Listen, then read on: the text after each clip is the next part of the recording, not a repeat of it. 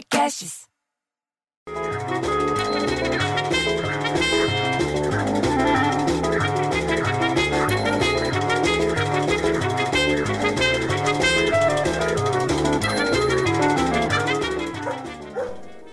Porra, por que cachorro late sempre que a gente tá no telefone? Porque a Sayonara Sultana, que andam pra lá e pra cá sem coleira, parece que ficam ouvindo eu falar. É só eu falar alô que elas começam a latir. Pomba!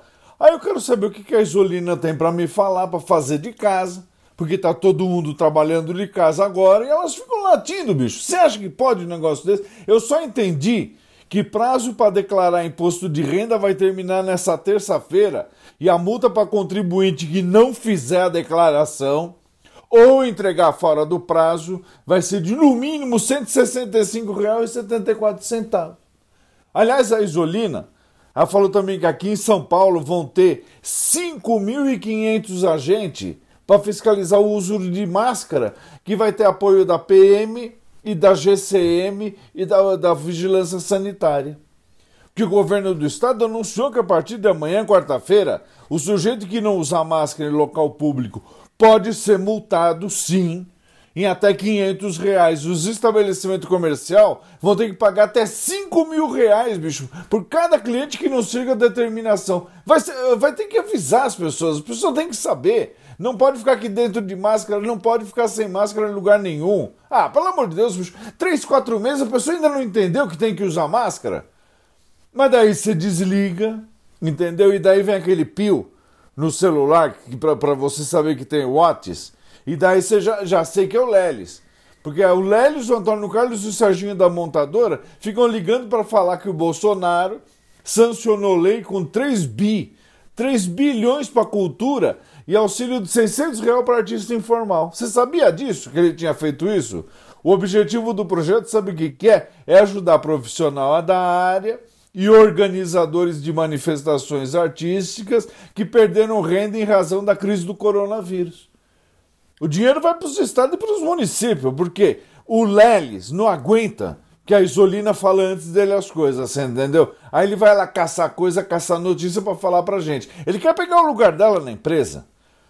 Aliás, já que estamos falando do palhaço do Lelis, lá na Alemanha, os palhaços substituem o atendimento em hospital por show online à distância. Você entendeu o que está acontecendo? Porque a pandemia do Covid-19 fez com que as apresentações dos palhaços para criança e idoso, que eles fazem apresentação para criança e idoso em hospital, clínica de repouso, foi tudo suspenso no país inteiro. Mas eles deram um jeito de continuar trabalhando mesmo assim, você entendeu? Porque eles levaram as palhaçadas para o mundo online, ou para os jardins, para os andaime, a uma distância segura dos pacientes, do outro lado da janela. Você entendeu? Isso é palhaçada? Não, isso é sério. Tinha que ser assim, todo mundo tinha que entender isso, que tem que ter uma certa distância. Mas daí vem o Márcio, que a gente chama de pompom, porque ele está sempre com o cabelo penteado e quer falar pelo vídeo. Aí você tem que pelo menos passar um pente no cabelo. Aí ele vem falando grosso que os teatros lá da Broadway, sabe a Broadway que fica em Nova York, né? Cheio de teatro, um do lado do outro, vão ficar fechados até janeiro de 2021 por causa do coronavírus. Eles estavam falando, estavam fazendo plano de reabrir as casas de espetáculo, tudo agora em setembro, mas a opção ficou inviável. Com as exigências do distanciamento social para as plateias, ator e equipes de produção, ou seja, esse ano tem que se virar com TV e mídia social.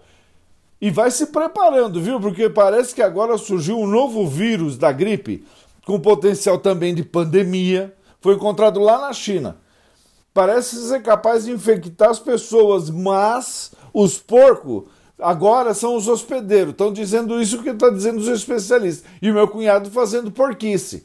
Comendo torta no sofá enquanto isso. Pô, bicho, esse cara não vai embora nunca. Eu fico tão puto que eu prefiro ter um filho viado que um filho cunhado. Ah, pelo amor de Deus.